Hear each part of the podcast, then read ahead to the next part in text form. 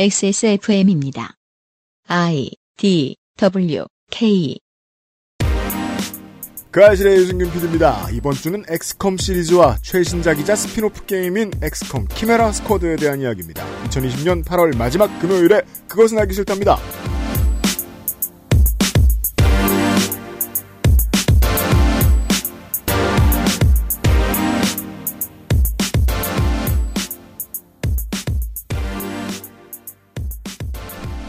윤세민 에디터가 있는데요. 네, 안녕하십니까. 윤세민입니다. 그래도 뭐 외계인이 나오는 게임 같은 걸 해봤을 거 아닙니까? 윤세민 에디터도. 어, 뭐, 메탈 슬러그. 메탈 슬러그. 네. 그러네. 그 마지막에 외계인이랑 같은 편되잖아요? 아닌가? 모달군이랑 같은 편이 돼서 외계인이랑 싸우는 건가? 아니 저는 남한테 얘기만 듣고 실력 없으면 메탈 슬러그는 자기 손으로 그 엔딩을, 엔딩을 못 봐요. 못 봐요. 네. 실력이 없거나 돈이 많거나. 아, 그렇죠. 네. 그 돈 많아도 너무 성질나서 그 정도 난이도면 야, 이거 내 논문 주제인데, 이거. 메탈 슬러그요? 아니면 아니, 돈이요? 돈과 실력. 어제 논문을 주셨어요 문학인이 문학인도 나와 있고요. 안녕하세요, 이경혁입니다. 네. 잠시 후에 이 본편, 우리가 다루는 본편, 네. 엑스컴의 이 외전인 키메라 스쿼드에 대한 얘기를 할 겁니다.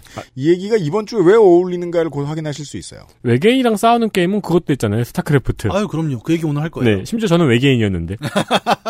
외계인으로 주정적으로 하면 2등을 합니다. 방금, 방금 에디터가 말한 문장에 힌트가 있어요.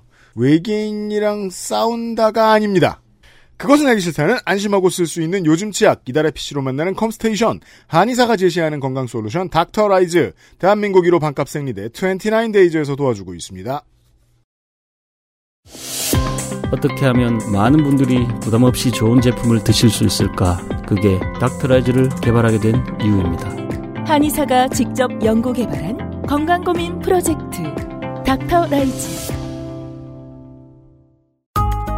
지금 유리한 가격대의 부품, 지금 가장 핫한 하이엔드 장비, 아니면 고장 리포트가 적은 부품으로 이루어진 사무용 PC까지 당신이 찾는 데스크탑을 상담 없이 구입할 수 있는 기회, 액세스몰에서 컴스테이션 이달의 PC를 찾아주세요. 주식회사 컴스테이션. 지난번에 한참 말 많았잖아요? 아내에게 29 데이즈를 사다 줬는데 더 주문해 달라네요. 좋은가 봅니다. 가격을 알면 더 좋아하겠죠? 소중한 사람들, 소중한 당신에게 29 days. 치약이 다 거기서 거기지 뭐. 그냥 싼 거 사자 싼 거. 얘 봐라. 요즘엔 안 그래. 꼼꼼히 따져봐야지. 요즘엔 그럼 어떤 치약 쓰는데? 요즘엔 요즘 치약. 유해 성분이 의심되는 건 하나도 쓰지 않고 오직 자연 유래 성분으로만 만들었거든. 파라벤, 트리클로산, 합성 계면 활성제. 조금의 의심도 허락하지 않았습니다. 성분부터 효과까지 안심 치약, 요즘 치약. 선물 시즌. 한 달 전부터 준비하고 있습니다. 네. 선물도 받는 사람의 취향을 우리가 아는 경우가 있죠. 네. 그러니까 꽃을 좋아하는 분이 있고, 음. 꽃을 질색하는 분도 있어요. 그럼요. 네, 그러니까 음, 실용성이 없는 선물은 괜히 들고 오지도 마라. 돈을 좋아하는 분도 있고. 그런 그래서 분들도 요새는 있죠. 꽃집에 가면은 그 돈으로 꽃 접어서 주는 그거 선물 합니다. 있잖아요. 네. 네. 음. 그것도 싫어하는 분 있어요. 그냥 봉투로 주지. 아, 뭐 사과 박스도 있고. 네, 이걸 언제 풀고 앉았냐. 음. 네. 그래서 다양한 선물이 있습니다. 액세스몰의 이번 선물은 공식 치약. 자, 치약 선물을 그 설날에 안 하기 시작한 지 한 20년쯤 돼 가는데요. 네. 이 치약은 달라요. 제가 자취를 하고 나서 생긴 습관 중에 하나예요. 음. 치약하고 폼클렌징 등은 쌓아놓고 쓴다. 음. 아, 자취하면 그렇게 되죠. 왜냐면은 그, 저기, 죽을 때까지 짜잖아요, 계속. 음. 음, 그 상황을 몇 번 겪고 나면은 음. 쌓아놓고 쓰는 게 편하다는 걸 알게 되죠. 요즘 사람들이 쓰는 프리미엄 천연 유래 성분 치약. 요즘 치약에서도 추석 맞이 할인 행사를 합니다. 네. 후기 이벤트니 체험단이니 열심히 장사한 덕도 있습니다만 요즘 치약은 요즘 정말 좋은 평가를 받고 있습니다. 감사합니다. 그래서인지 저렴할 이유가 없는 가격에도 불구하고 자신과 가족의 치아 위생을 위해 기꺼이 많은 분들이 요즘 치약의 유저가 돼주고 계십니다. 감사합니다. 다시 한번 감사를 드리고요. 한 개, 세 개, 다섯 개 추석을 맞이해서 일괄 5% 할인 행사를 합니다. 오직 추석에만 판매되는 패키지 옵션도 있어요. 음. 10 플러스 2, 네. 1년 치약, 아, 12개니까 그렇죠. 요즘 치약, 한 번 쓰시면 다른 치약으로 바꾸기 어렵다는 고객분들의 후기와 피드백에 힘입어 요즘 1년치 요즘 치약을 구비해보시라는 의미에서 마련해 보았습니다. 네. 대범하네요. 할인율을 따져도 20% 가까이 되는 금액이고 정가 그럼요. 기준으로는 10개를 사시면 2개를 더 드리는 행사입니다. 네. 요즘 치약의 원가가 얼마인지 아는 저희로서는 업체가 참 추석에 노력 많이 하는구나 싶습니다. 그렇습니다. 아, 이게 그 생, 이제 저 뭐냐, 그, 공산품을 만드는 일을 하다 보면, 네. 아, 이게 열심히 할수록 공장만 웃는다, 이런 생각이 들 때가 많이 있지만, 음. 사실 공장에서도 반대로 생각할 거예요. 이거 뭐 사장님만, 저쪽 사장님만 웃는구만, OEM 준. 이렇게 음. 생각할 텐데, 서로 그럴 수 있죠. 네, 결국은 시너지예요. 많이 팔리면. 그렇습니다. 고맙습니다. 네. 치약 12개는 받으면 기분 좋을 것 같잖아요? 어, 그 치약이 마음에 든다면 더더욱 그럴 겁니다. 그렇죠. 네. 우- 내 방에 있어도, 그, 내 욕실에 있어도 당분간은 1년 동안은 치약을 꾹 눌러 짤 필요가 없는 거잖아요. 그렇습니다. 체험단의 후기든 그냥 후기든 후기가 제법 많습니다. 네. 액세스몰의 고객 특성상 자세히 좋은 점, 나쁜 점을 적어주셔서 실로 도움이 많이 되지요. 네. 이건 치약뿐 아니고 액세스몰에 있는 모든 상품들이 후기들이 자세합니다. 그렇습니다. 장점과 단점이 잘 적혀 있습니다. 구매가 망설여지신다면 액세스몰의 상품 후기란의 글들을 참고해서 구매를 고려해 보십시오. 아마 매우 매우 사고 싶어지실 겁니다. 액세스몰에서 1년치의 요즘 치약을 마련할 수 있는 기회를 놓치지 마세요. 네. 뭐 만들 때야 뭐 컨설턴 컨설턴트 하는 저희도 써보고 뭐 만드는 분들도 열심히 해보고 하겠지만 아, 결국은 이 지금까지 이 브랜드가 살아남는데 가장 큰 도움을 주신 건 후기 남겨주신 여러분입니다. 그렇습니다. 감사합니다.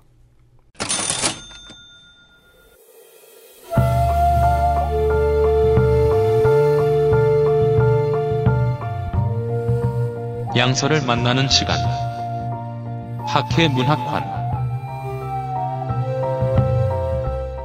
8월의 문학 시간입니다. 엑스컴을 다룰 줄은 몰랐어요. 저도 월요일 날 여기 나와서 이야기하게 될 줄은 정말 몰랐습니다. 저는 둘 다 몰랐어요. 네, 엑스컴을 몰랐고. 네. 다룰 줄도 몰랐고.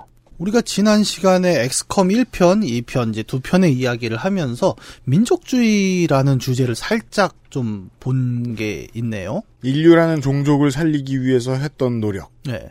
우리는 다 같습니까? 라는 질문을 하면 참 답이 어렵죠. 같기도 하고 다르기도 하니까요. 음. 근데 외계인의 침공이라는 대의 이벤트 앞에서 인류는 하나가 된다라는 표현을 많이 씁니다. 우리의 개념은 참으로 고무줄이지요. 예. 저는 처음에 그 광명에 가서 거기에 사람들과 대화를 하다가 시흥시와 시흥동이 얼마나 다른가, 그 양쪽의 사이가 얼마나 좋지 않은가 이런 이야기를 들으면서 우리라는 개념에 대해서 생각을 많이 해보게 됐습니다. 저도 비슷해요. 저는 이제 고향이 부천입니다. 부천도 사실은 좀 차별이 있습니다. 그러니까 부천 시민들이 어떻게 들으실지 모르겠는데 저 때는 저는 부천 북부에 있었거든요. 네. 어, 김포랑 닿는. 네. 어, 북부는 약간 오랑캐 취급을 받았어요. 그러니까 삭풍 부는 바람에서 그 중학교가 네 개 있는데 전부 저기는 똥통학교다. 음. 이러면서. 근데 고등학교를 이제 남쪽에 있는 학교로 갔단 말이에요. 그러니까 애들이 아, 북쪽은 다 깡패라며 막 이러는 거예요. 맨날 너무 기분이 나빴던 거죠. 같은 부천 시민 하면서도 근데 너 중학교 어디 나왔어? 이런 질문들을 꽤 받았던 기억이 나요. 음. 그렇죠. 예. 우리의 범위는 그렇게 좁기도 하다가 인류 전체로 넓어질 수도 있어요. 그 또 하나의 질문입니다. 인류 전체라는 우리의 개념은 가장 넓은 우리인가? 그 이상의 한계를 우리가 본 적이 없으니까. 아니 우리 집에 식구는 셋인데 셋 중에 하나는 인류가 아니에요. 그렇죠. 저 같은 경우는 성남에 있으면서 분당에 있는 학교를 나왔거든요. 그- 그 차이가 매우 극심해요. 학교 내에서도 그 차이가 굉장히 심하고 서로 이제 어울리기도 어울리고 근데 또 이제 학교 이름 아래서는 모두가 한데 모이죠. 네. 패싸움 같은 게 나면은. 요런 차이가 되게 재밌게도 이 엑스컴이라는 게임에서 나타나게 되는 배경이 뭐냐면 1, 2편에는 요런 차이가 얘기가 안 나왔잖아요. 그냥 인류가 다 함께 싸웠다. 네. 그 영웅의 어떤 승리 서사인데 2012년에 출시된 이 게임의 외전을 통해서 굉장히 놀라운 의미를 하나 끄집어내게 됩니다. 뭡니까? 이 작품의 이름이 키메라 스쿼드입니다. 키메라 스쿼드. 네. 어, 전통 있는 엑스컴 시리즈의 외전작이고 어, 그렇기 때문에 어, 지난 시간에 우리가 설명드렸던 엑스컴이라는 게임이 갖고 있는 기본적인 게임 규칙들은 그대로 이제 적용이 돼요. 여전히 플레이어는 분대 단위의 대원들을 이끌고 전술 작전을 펼칩니다. 여전히 빗나가요? 아, 여전히 빗나갑니다. 네, 스쿼드는 분대죠. 네. 그리고 각종 기술을 연구해서 갖고 있는 장비들을 계속 업그레이드 시키는 것도 똑같아요. 음, 병사들도 점점 훈련을 통하고 경험치를 쌓으면서 더 강한 기술들을 갖게 되고 마찬가지로 어, 적들 또한 점점 강해집니다. 뭐 게임 계속 성장하는 매체니까요. 예. 네. 메카닉은 똑같지만 이 게임은 전작들과 매우 달라요. 뭐가 가장 크게 다르냐? 게임의 배경이 너무 다릅니다. 플레이는 아무 생각 없이 하면 비슷하지만 예. 사실상 비주얼을 딱 보면 아무 생각 없이 할 수 있지 않아요. 그 정말 제가 왜 굳이 집에서 게임하다 이 게임 얘기해야겠다고 들고 나왔겠습니까? 그 차이점을 좀 얘기를 해볼게요. 어, 키메라더 스쿼드라는 게임의 배경은 이제 앞선 작품들이 보여줬던 인간 대 외계인의 대전쟁이 끝난 이후의 세계입니다. 전쟁은 인간의 승리로 끝났잖아요, 이 편에서. 네. 그리고 전쟁은 문화를 전파하고 교류를 촉진시킵니다. 네. 이제 외계 종족의 핵심이었던 이더리얼이 패퇴를 했고 그들은 다 이제 물러갔으니까 아 지구는 다시 평화로운 시대로 돌아갔다 일까요? 아 그럴 리가 없죠. 모든 접촉이란 건 그렇습니다. 왜 풀로 이렇게 종이 붙였다 떼면은 음. 깨끗하게 안 떨어지는 것처럼 서로 다른 두 개체들이 이렇게 탁 만났다가 빠졌는데 네. 흔적이란 게 안 남았을까요? 게임은 그거를 딱 짚어요.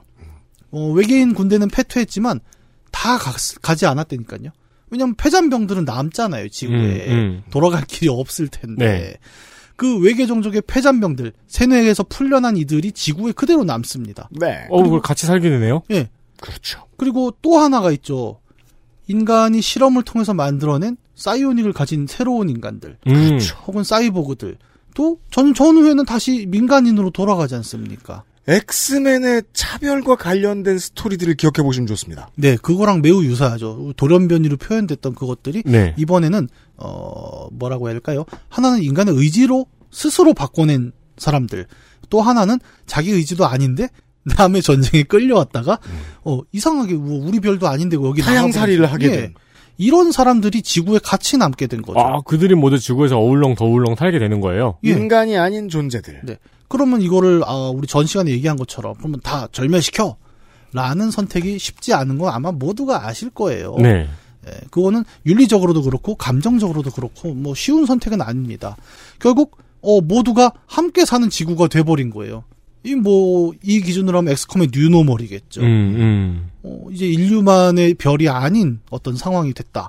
이것이 이제 키메라 스쿼드라는 게임이 외전으로 시작하는 세계관의 가장 기초적인 부분입니다. 근데 이제 이 게임은 기본적으로 전투가 핵심인데, 그러면 모두가 함께 오래 잘 살았다. 그러면 무슨 전투가 있겠습니까? 그러니까요. 게임을 못 그럼 만들어요. 이제 심즈가 되겠죠. 네, 그러니까. 그렇죠. 근데 장르가 바뀌면 이게 왜 사람들이 엑스컴을 기대하고 왔는데 심즈를 하게 되면 그렇죠. 집 지어주고 변기 바꿔주고 예, 보통 막 이제 또 댓글이 달리면서 어? 가격이 얼만데 이게 근데 그 버전의 심즈도 재밌긴 하겠네요. 아 재밌긴 할 것 같은데 네. 요 정말 어, 가구가 좀 바뀌겠죠? 그렇죠, 그렇죠. 이동 수단도 바뀌고 네. 아이템 엄청 늘어나겠네요. 그러니까 같은 옷장인데 그 외계인용 옷장, 그렇죠. 음. 인간용 옷장 막 다 틀리고 나중에 하이브리드 옷장 막 이런 거 나오고 네. 이 아, 다, 종족에게 다리 한 개용 스니커. 예, 그러니까 이- 바지도 두 벌씩 사야 되잖아. 이 종족에게 이 병기는 맞지 않습니다.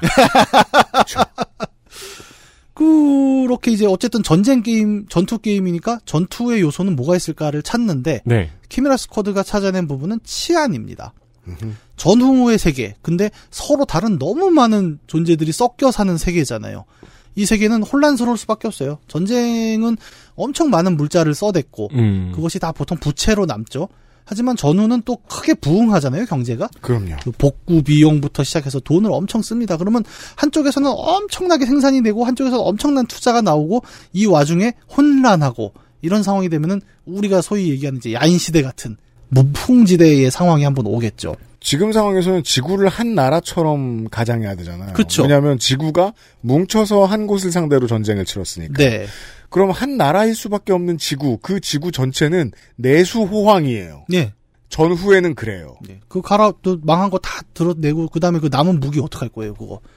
어? 다 어디다 갖다 그 뭐 팔아야 돼. 번개장 그 번개장터나 당근마켓에 올려야죠. 네. 당근마켓도 호황이겠군요. 음, 쓰다 남은 플라즈마 소총. 그러니까요. 그렇죠. 기스 있음. 전, 전투 기스 있음. 아, BFG 이런 거. 네. 배터리 사이클 뭐 몇 번 남았습니다. 그렇죠. 일회 사용, 박빙. 그렇게 정신없을 수밖에 없는 세계에서 이제 필요한 거는 이제 이 불안해진 치안을 일단 먼저 잡아야 된다. 네. 라는 판단을 전후의 세계들은 이제 시작을 합니다. 하지만 그렇다고 여기 군대가 들어갈 수는 없잖아요. 치안을 군대가 하는 건 문제가 있는 세계죠. 계엄이죠. 음. 네. 그렇기 때문에 엑스컴 같은 특수부대가 출연하지 않습니다. 그 빈자리, 치안을 메꾸는 전투를 수행하는 조, 조직의 이름이 키메라 스쿼드예요. 스와트죠, 스와트. 네, 경찰 특공대요. 아, 내부 치안을 담당하는 걸로 바뀌는군요. 네. 이제 경찰이 됐어요. 예. 주인공들이. 이 팀은 이제 정확한 명칭은 이제 분대 이름은 키메라 스쿼, 키메라 스쿼드고 에, 소속되는 곳이 이제 그 31시티, 이걸 서리원 시티라고 해야 되는구나. 네. 아, 아이스크림 시티. 예. 31호 도시의 소속입니다. 도시가 이제 숫자로 넘버링이 되는 것도 재밌죠. 그러니까 어떤 지역성이나 이런 게 다 작살이 났기 때문에 네. 말 그대로 그냥 사람 모인 데서 번호만 매겼다는 거예요. 그리고 원펀맨도 그렇잖아요. 왜 A, C, B, C, 음. C, C 이런 식으로 여기 31번 C가 어, 이 작품의 주 무대가 됩니다. 그리고 31C의 재건국이라는 부서의 소속으로 키메라 스쿼드는 등장을 해요. 네. 말 그대로 어, 혼란한 도시의 치안을 바로잡아서 도시를 재건한다라는 목적이 네, 뚜렷하게 나타나는 거죠. 뭐 메카닉은 똑같지만 이제 배경이 다르다 보니까 게임은 좀 많이 달라지는데 가장 먼저 느껴지는 차이는 플레이어가 운영하는 분대 더 이상 인간만의 분대가 아니라는 점이 가장 큰 특징으로 나타납니다. 연합군이군요. 네. 전작에서는 인간 혹은 인간의 변형 사이보그 뭐 인간이 만든 AI 로봇이었다면 이번 작에는 전작에서 나의 기억에는 분명히 악당 외계인으로 남았던 놈들이 그렇죠. 우리 분대 그 대기실에 이렇게 앉아 있어요. 음. 심지어 이렇게 덩치 큰 뮤톤이라는 애가 있습니다. 네. 걔가 와서 사물함이 좀 제일 큰 게 없나? 막 이런 아. 얘기를 해요. 네. 라커룸을 같이 써요. 네. 그다 같이 앉아 있는 서로 이렇게 막 싸우고 이런 분위기도 아니고 서로 막 농담을 합니다. 같은 회사원들이니까요. 네, 제가 게임마다 제일 놀란 농담이 그 뱀다리를 갖고 있는 바이퍼라는 외계인이 있어요. 네. 그러니까 하체가 뱀이에요, 그냥. 실제로 뱀처럼 움직이죠. 네, 이렇게 싹 뱀 기어가듯이 음, 음. 움직이는데 얘가 어떤 그 인간 분대원이 어딜 막 뛰어가는 걸 보고 뭐 다리 두 개 달렸다고 자랑하냐? 막 이런 얘기를 하는 거예요. 그 게임 하다 보면 막 멘탈이 나갑니다. 차별 농담. 네, 완전 우- 차별주의적 농담 아닙니까? 정신 조종하는 외계인도 있다 그랬잖아요. 음. 얘도 분대원인데 이렇게 전투를 같이 하잖아요. 하다 보면 적을 막 세뇌를 시킵니다. 네. 적의 아군을 쏘게 만들어요. 음. 그러면 같이 보던 아, 인간 분대원이 아 이건 봐도 봐도 적응이 안 되네. 막 음. 이런 상황인 거예요. 완전 그러니까 혼정성이라고 표현을 해야 될까? 인간만의 분대가 아니다라는 점이 전작과 키메라 스쿼드의 분위기를 완전히 갈라놓는 되게 큰 차이가 되고 맙니다. 이게 따라서 게임 플레이의 가장 중요한 흥미 요소가 생겼죠. 예. 네. 우리의 유닛들이 너무 다채로워졌어요. 그래서 창의성이 엄청 배가 됩니다. 그 이 분대를 짜는 플레이어로서 하여금. 예. 네. 방금 얘기한 바이퍼, 그 뱀다리 종족은 혀가 길어요. 그래서 원작, 이 엑스컴. 그 말이 겁나 많다는 게 아니라. 네. 사쿠라라고 울리면서. 혓바닥이 길게 아니라. 네. 시나리오 쓰고 있네. 그래갖고 원작에서 보면은 이렇게 아군 엑스컴 분대원을 이렇게 혓바닥으로 땡겨갖고 자기 쪽으로 끌어온 다음에 하체가 뱀이라 그랬잖아요. 예. 이렇게 감아버려요. 그래서 쫄라 죽인단 말이에요. 어, 아군을요? 아니, 그니까, 원작에서는, 저. 아, 원작에서는 적이었으니까 음. 옛날에는, 네. 음. 우리 분대 놈이 끌고 간단 말이에요. 근데 그 기술을 이제 내가 씁니다. 네, 그렇죠. 근데 활용도가 어떠냐면 인질 구출 같은 거 할 때 써요. 음. 인질이 저 멀리 있잖아요. 그럼 탈출구까지 혀로 이렇게 쭉 당겨갖고 이리 와! 그래갖고 데리고 갑니다. 제가 이제 처음에 플레이했던 어릴 때 플레이했던 이 엑스컴 첫 번째 작품을 기억해 보면 분대원들을 하나하나 다 챙겨야 돼요. 예. 장비든 뭐든 간에 그 경험치든 뭐든 다 알고 있어야 돼요. 다만 그 분대원들은 기껏해야 성별만 달랐고 음. 보통은 헤어스타일만 달라요. 네. 또 그 그 뭐냐 인종차별이 만연하던 시절이었기 때문에 주로 다 백인이요. 다 똑같고 하는 짓도 똑같고 총 못 쏘는 것도 다 똑같아. 음. 근데 이 게임은 완전히 다르죠. 예. 모든 게 서로 다른 구성원들을 움직여야 돼요. 이게 뭐 피부색 다른 정도가 아닌 거예요, 지금.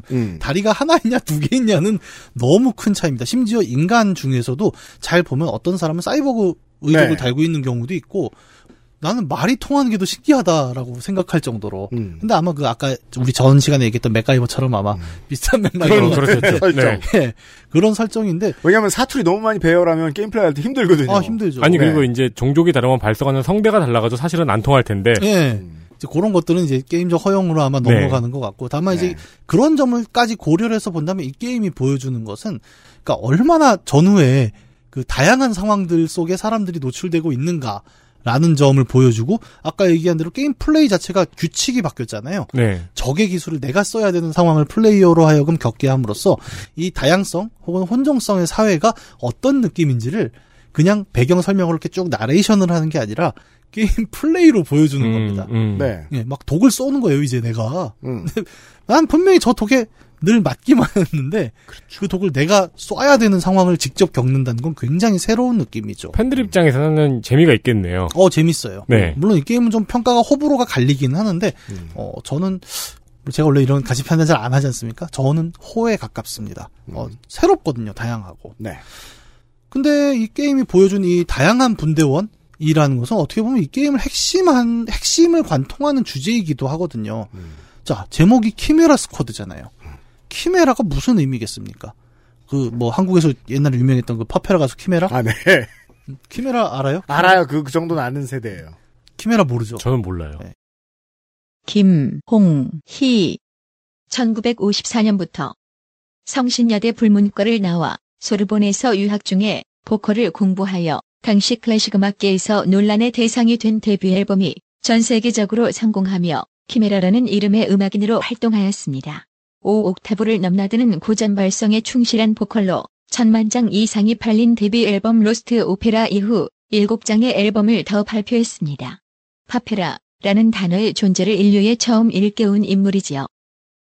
이게 파페라의 시작이라고 하더라고요. 아, 진짜요? 그렇습니다. 엄청 유명했죠. 네. 어마어마하게 팔렸어요. 근데 나중에 좀 안 좋은 일도 많았죠. 막 아이 납치되고 막 이래갖고 음. 지금 은퇴하셨는데 한국에 그때 잠깐 와서 왜 공연도 했었어요. 내한 공연. 음. 근데 그때 이제 TV 광고 나왔던 게 확 되게 정말 키메라 같은 되게 메이크업을 하고 네. 밤의 여왕의 아리아를 팝처럼 불러갖고 음. 그게 되게 기억이 아, 참 예, 그 기억에 남는데 컴백. 네. 그 키메라가 아니라 아, 그럼 파페라 곡을 만드는 스쿼드. 아닙니다. 그럼 이제 워스리의 키메라냐? 그럼 그것도 아니다. 네, 워스리의 키메라는 또 프로스트웜과 함께 양대 그 공중윤이 쓰레기라고 생각 개인적으로 생각을 합니다만 완전 잊었죠. 네. 쓴 적이 없으니까. 네. 이제 그런 키메라가 아니라 말 그대로 온갖 동물의 뭐야 부위들이 섞여 있는 음. 그 고대 그리스 신화에 나온 야수 네. 있잖아요. 이 키메라가 이름이 붙었다는 것 자체가 이 게임의 주제인 거예요. 음.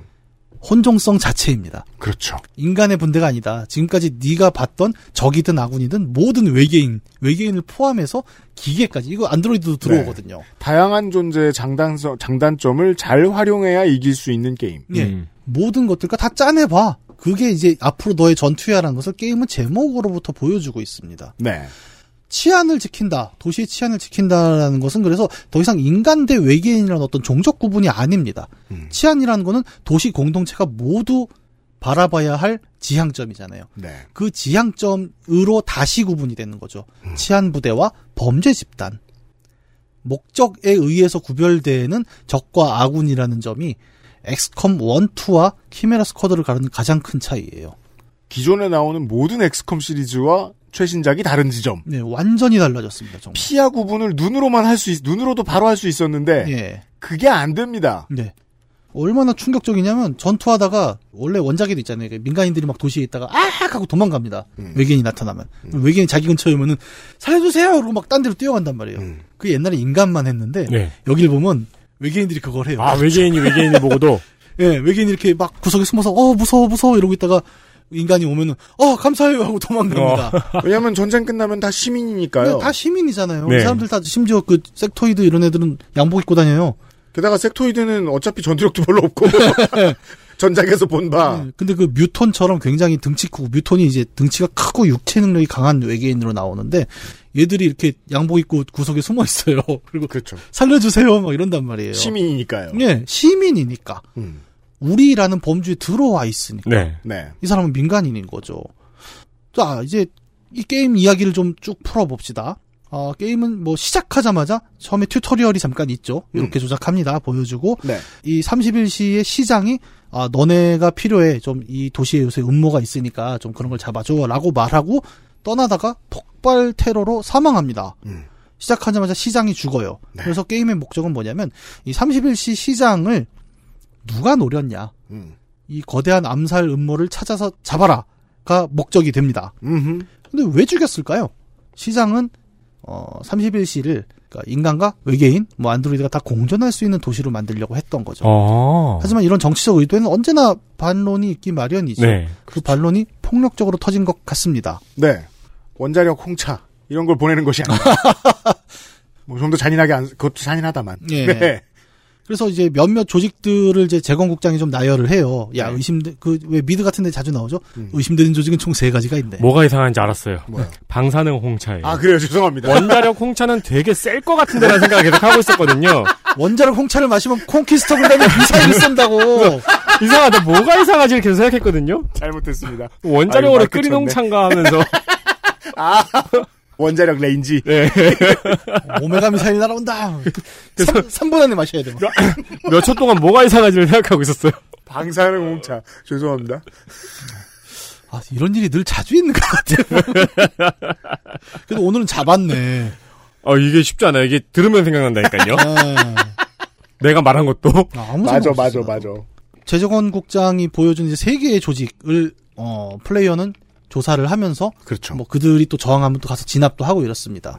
이 세 조직의 이야기를 한번 볼게요. 되게 재밌습니다. 당연히 이제 뭐 갱스터 같은 조직이겠죠. 첫 번째 조직의 이름은 그레이 피닉스. 회색 불사조인가요, 이게? 이제 아까 얘기했던 그 등치 큰 뮤톤이라는 외계인들이 중심이 돼서 주로 고물상 일을 많이 하는 집단입니다. 얘들은 되게 수상해요. 왜 자꾸 아니 도시에 있는 고물상들이 전쟁 무기를 자꾸 모으고 전쟁 때 쓰던 UFO 부품을 자꾸 주워 모으고 야 이거 수상하다 이거 가서 털어봐라. 그래서 이제 출동을 합니다. 그럼 막 또 무기를 들고 덤벼요. 그렇죠. 음, 그러면 어, 선빵은 못 날리지만 또 무기를 들고 덤비면 또 예, 쏘게 되죠. 음. 그래서 네. 막 교전을 하면서 추적을 막 합니다. 그리고 심지어 이것들이 나중에는 무슨 우주선 하나 만들어서 우주로 막 쏠려 그러는 거예요. 뭐, 야, 야, 뭔 짓이야 저게? 갖고 우주선을 세우러 갑니다. 음. 그래서 딱 세웠어요. 다 자- 진압을 하고. 그랬더니 재건국장이 와서 야, 근데 알고 보니까 이- 이 뮤턴들이 지구에서 하도 저 인간들이 괴롭히고 차별당하니까. 음, 적응도 못하고 이래서 몰래 우주선 만들어서 자기 고향별로 돌아가려 고 그랬대 이러는 거예요. 그죠. 재송환을 희망했던. 네. 듣고 나면 되게 딱한 거예요. 미안하죠. 보트피플이네요? 네. 아, 보트피플은 고향을 떠나는 거지만. 예, 예, 예. 아니, 그러니까 나는 게임하다 깜짝 놀란 게 아니 야 이런 얘기를 하면 나는 뭐가 되냐. 그렇죠. 경찰은 머쓱합니다. 예. 근데 재건국장은 또 되게 뻔뻔하게 나한테 얘기를 하는 거예요. 음. 그런 일이 있었어 갖고 얘네는 남살 배우는 아닌 것 같아. 뭐 이런 게임이야? 약간 되게 놀랬어요 저는. 네. 와, 암살 배우를 찾는데 그런 엉뚱한 스토리가 들어가요? 예. 그리고 이제 두 번째 집단을 또 찾아갑니다. 참고로 이제 게임에서는 이 세 집단을 자기 선택대로 순서를 맞출 수 있거든요. 음. 저 이제 제가 찾은 순서대로 지금 말씀드리는 네, 거예요. 두 번째 집단은 세이크리드 코일, 신성한 코일. 뭔가 사이비 종교의 냄새가 나지 않습니까? 예, 사이언톨로지 실제로- 같은. 예, 사이비 종교예요. 음. 얘네는 뭐냐면 이제 그 어, 전작에서 나왔던 그 최종 보스는 이더리어를 숭앙합니다. 왜냐면 그들이 지구에 어쨌든 뭔가를 해주지 않았냐. 네. 근데 씨 니네가 이렇게 다 쫓겨나고 다시 이더리어를 소환하자라는 목적을 가지고 있습니다. 그걸 통해서 자기들이 이제 구원을 받을 수 있다고 생각을 하는 거죠. 세이커드 코일이면은 기도할 때 이렇게 저 오른손 법칙 이렇게 코일 이렇게 자 자기장 방향. 아 맞다 그거 쪽으로 이거 이렇게. 있어요 이거. 이거. 그건, 그건 왼손 법칙. 아, 이건 왼손인가요? 네, 플레밍의 이거, 왼손 이거, 법칙. 이거 오른손 법칙, 이거. 어, 그걸 기억을 한단 말이야. 어, 그러면은 왼손 법칙과 오른손 법칙 교판 싸우겠네요. 오른손 잽과 왼손 잽만 쓰면서. 아 서로 다른 교계예요. 네. 아, 또 중앙에 나중에 성소에 가게 되는데 그 성소 가보면 이렇게 다 기계로 돼 있어요 포탈도 음. 약간 기계교 같 기계교 같은 느낌도 좀 나고 기계교는 한국에서만 실존했었죠. 예 그리고 워해머이도 있긴 음. 합니다. 네. 뭐 어쨌든 그런 사람들인데 주로 보면은 구성원이 그 어드벤트라고 전작에서 치안을 담당하던 그 만들어진 유전자들. 아. 예, 그들이 이제 중심이 되고 있어요. 얘들도 당연히 뭐야 그 전작에서는 어드벤트가 어쨌든 그 이더리얼 세력에 아, 가까웠으니까 음.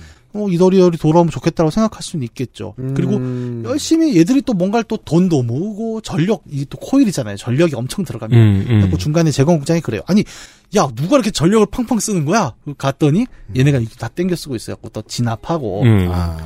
여기 또 최종 또 전에 가보면 이것들이 다 코일을, 그 포탈을 만들었어요. 그래서 막 돌리면서. 그러니까 비트코인쟁이들인 줄 알고. 예, 예. 그 단속하러 갔더니. 네. 어, 가면 야, 저 1080이 한 20대가 있을 거야. 그럴 줄 알았더니. 예. 거대한 포탈을 만들었고 막 돌아가고 있어요. 네. 음. 심지어 포탈이 열렸습니다. 그래서 이 종교 지도자가 드디어 이더리얼님이 강림하신다 이랬는데 생뚱맞은 애가 나왔어요. 음. 아, 버그군요. 예, 그래갖고 전작에 나오던 그냥 동그란 그 로봇 같은 게 나왔고, 음. 최종 보스처럼 이제 보스전을 합니다. 음. 그래갖고 어쨌든 잡았어요. 네. 뭐또 재건국장이 와서, 야, 근데, 또, 불안하죠? 음. 야, 근데라고 저 말을 시작을 합니다. 얘네는 그 갖고 있는 포탈이 이더리어를 소환할 수가 없는 불량품이었어. 무능하다. 네. 음. 애초에 소환도 안 되는 거였던 거예요. 음. 그러니까 말 그대로 정말 사이비 종교였던 거죠. 아. 무능한. 네, 근데 자기들은 그게 진짜일 거라고 믿고 있어. 헌금만 받으면 되는 바보들. 네, 네, 네. 음. 그래갖고 근데 얘네도 굳이 시장을 암살할 이유는 없는 것 같아. 또 음. 이럽니다. 그 세 번째 조직을 찾아 나가야 되겠네요. 네. 세 번째 조직 제가 찾은 것은 프로제니라는 조직이에요. 아니 근데 이 전작 1편과 2편의 처처 처참한 분위기를 했던 게이머 입장에서는 되게 유쾌한 분위기의 이 게임은 작품이네요. 네, 제가 지금 여기서 다 말씀은 아니지만 계속 농담 따먹기를 합니다. 게임 내내. 어. 그것도 되게 재밌어요. 음. 게임이 그 전작의 비장함, 처절함보다도 네. 조금 약간 페이소스 짙은 유머들로 가득 차 있어서 그런 분위기가 부분이 또 새로운 재미겠네요. 많이- 네. 자, 세 번째 집단 얘기. 프로제니라는 집단은 사이오닉 능력자들로 구성이 되어 있습니다. 어, 이들 역시 이제 인류를 그대로 두질 않고 더 진화시켰다라고 생각을 하죠. 사이오닉이라는 형태로. 음. 어, 그리고 얘들의 목적은 모든 인류가 다 사이오닉이 되면 어, 인류의 진화가 끝나는 거 아니냐. 음. 그래서 모든 인류를 한 번에 사이오닉으로 바꿀 수 있는 진화 장치를 또 만들고 있습니다. 아, 이런 또 리더병에 걸린. 예. 그러니까 우리가 영적으로 조종을, 조정을 좀 해보니까 괜찮더라. 예. 아니 너, 너 언제까지 인류를 그렇게 살 거냐? 어, 음. 우리 봐라 이, 이 사이오닉 능력 니네 부럽지 않냐? 음. 그렇죠. 부럽지 않냐에 머물지 않고 너희를 다 사이오닉으로 만들어줄게. 음. 이제 요렇게 또 준비를 한 팀이 있습니다. 이것도 다 털어보죠 또. 또 최종전에 갔더니 거대한 사이오닉 소환 장치가 있는 거예요. 네. 이걸 또 간신히 막습니다. 이제 우리 또 재건국장님이 또 나오세요. 야, 근데 저 사이오닉 장치를 내가 봤는데 소용이 없어. 저거 돌려도 한 두 명 될까 말까 해. 또 뭔가 말도 안 되는 용의 조직들은 이제 불쌍한 거 아니면 무능한 거. 예, 그러니까 다 다. 어떤 뭐 사실은 그러니까 이 31시의 시장을 암살할 만한 능력도 없고 이유도 없는 애들이었던 거죠, 다. 그러니까 이 반동 문자 놈들을 찾아냈는데 예. 시장을 암살할 만한 능력이 전혀 없는 애들이야. 예. 근데 시장은 암살이 됐잖아요. 예. 근데 뭐 그렇다고 이들이 그럼 완전히 순수하게 무고하냐? 또 그건 아니죠, 잘 보면. 네. 뭔가 절도도 계속 하고 막 전기도 끌어다 쓰고 나중에 막 은행도 텁니다 보면 그러니까 자기네 프로젝트를 하려고 음. 네. 그러니까 치안을 지킨 건 맞아요 다만 이 재건국장과 함께 진상을 파헤쳤을 때 우리가 되게 보게 되는 건 뭐냐면 범죄의 원인이에요 뉴턴이 계속 뭔가 무기를 모으고 우주선 부품을 모았던 이유는 뭐였냐 어, 이 사람들이 얘들을 괴롭혀서 차별이 있기 때문이죠. 음. 네. 이 사이목도 마찬가지거든요. 그리고 그 사이비 종교도 마찬가지고 특히 이제 사이비 종교 같은 경우는 어드벤트 출신이라 그랬지 않습니까? 네. 전작의 패잔병들이잖아요. 우리를 핍박하던 그 병사들이잖아요. 그러다 보니까 얘들도 살 길을 찾고 다 이렇게 뭐 범죄 집단이긴 한데 다 이유는 있어요. 아까 얘기했던 그 연민이라고 해야 되나? 음. 아, 내가 진짜 잡긴 했고 니네가 범죄자는 맞는데 플레이어 입장에선 아, 근데 좀 딱하긴 하네. 그 경찰 드라마에 좀 그런 거 많이 나오잖아요. 그렇죠. 그러니까 범인을 잡긴 했는데 이렇게 씁쓸한 엔딩으로 음. 끝나는 경우, 약간 키미라 스쿼드에 나오는 사건들은 대체로 좀 그런 사건들에 많이 포커스가 맞춰져 있는 거죠. 음. 뭐 결과적으로 시장 암살이라는 큰 주제를 잡지도 못했고 그리고 그런 조직들은 범죄 집단이긴 하지만 뭐 그만한 능력도 없었고 그냥 잡범들 수준이었던 것 같은데 이런 짠한 거를 보다 보면은 결국 그러면 도대체 그 시장 암살의 배우는 누구냐? 그걸 이제 찾아 들어가겠죠. 네. 이제 사회의 주변인으로 남아버리는 네. 어, 말썽꾸러기로 남아버리는 사람들에 대한 이야기를 다룰 때 흔히 등장하는 이야기고 실제로도 이 사- 실제로 있는 사례들이 참 많습니다. 뭐 음. 당장 떠오르는 예만 해도 예를 들어 뭐 소년원에 가게 된다 어떤 잘못을 네. 해서 똑같은 잘못을 해도 부모가 있는 쪽보다 없는 쪽이 소년원을 더 많이 가고 그렇죠. 부모가 못 사는 쪽보다 잘 사는 쪽이 훨씬 덜 갑니다. 우연치 않게 바깥으로 내몰리는 사람들이 존재들이 참 많아요. 예. 그런 원인들은 보통 범죄의 원인을 찾다 보면 나오기 쉬운 게 큰 잘못을 그러니까 자- 자잘한 잘못들을 주로 저지르는 건 주로 핍박당해서 직업을 못 음. 구하거나 예. 당당한 1등 시민으로 살아가지, 그러니까 동일한, 동일한 시민으로 못 살아가는 사람들이 주로 그러니까. 사정 들어보면 다 이유가 있고. 뭐 각자의 이유를 보다 보면 되게 짠해지기도 하고 또 한편으로는 치안을 유지해야 되니까 그 흑막도 찾아야 되고 음. 이런 감정이 게임 중후반부터 되게 좀 플레이어한테 많이 들어오는데 아, 플레이어는 게임마다 헷갈리겠네요. 에, 아, 예, 헷갈린다기보다 왜냐면 전투는 계속해요 또 선은 어. 음. 또 선대로 움직입니다 음. 또 게이머다 보니까 근데 그 한편에서 몰려오는 찝찝한 감정이 되게 있는 거예요 음. 이 게임이 좀 특이한 부분이죠 그 내가 20년 전에 1편과 2편은 왜 그렇게 빡치며 했던 거지? 이런 세상을 위해서였나? 예, 특히 아, 말씀하신 대로 그 1, 2편과 대조되잖아요 너무 네. 그 차이를 또 올드 게이머들의 경우에는 굉장히 좀 세게 느끼는 음. 편이기도 하고요. 왜냐하면 레토릭의 한 가운데에 보이지 않는 등뼈에는 언제나 그런 주제 의식이 들어가 있는데 민족주의처럼 쉬운 주제 의식이 딱 척추에 꽂혀 있으면 아, 편하거든요. 편하죠. 그게 없어지거나 그게 흔들리면 불편하죠. 네. 어쨌든 이 최종 흥망 얘기는 스포가 됩니다. 그래서 여기선 얘기하지 않을 거예요. 그리고 우리는 방금 나왔던 그 민족주의라는 얘기로 다시 한번 돌아가 보고자 합니다. 그 얘기를 지금부터 할 겁니다. XSFM입니다.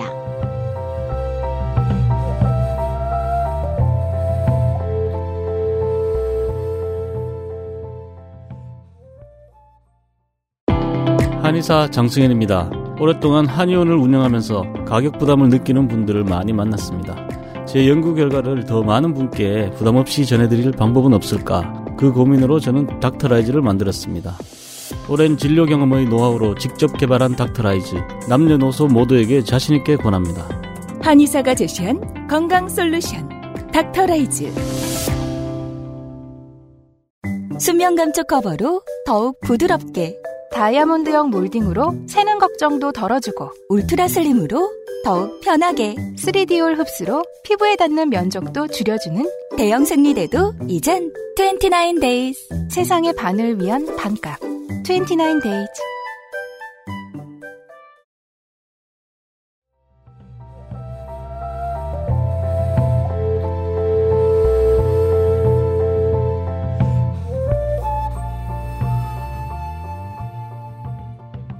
키메라스 코드 소개를 드렸죠. 엑스컴의 외전작이고 최신작입니다. 외전작이자 최신작이란 얘기를 드리는 이유는 이 게임이 왜 2020년에 등장했는가라는 지점의 의미가 저는 작지 않다고 생각하기 때문이에요. 좋아요.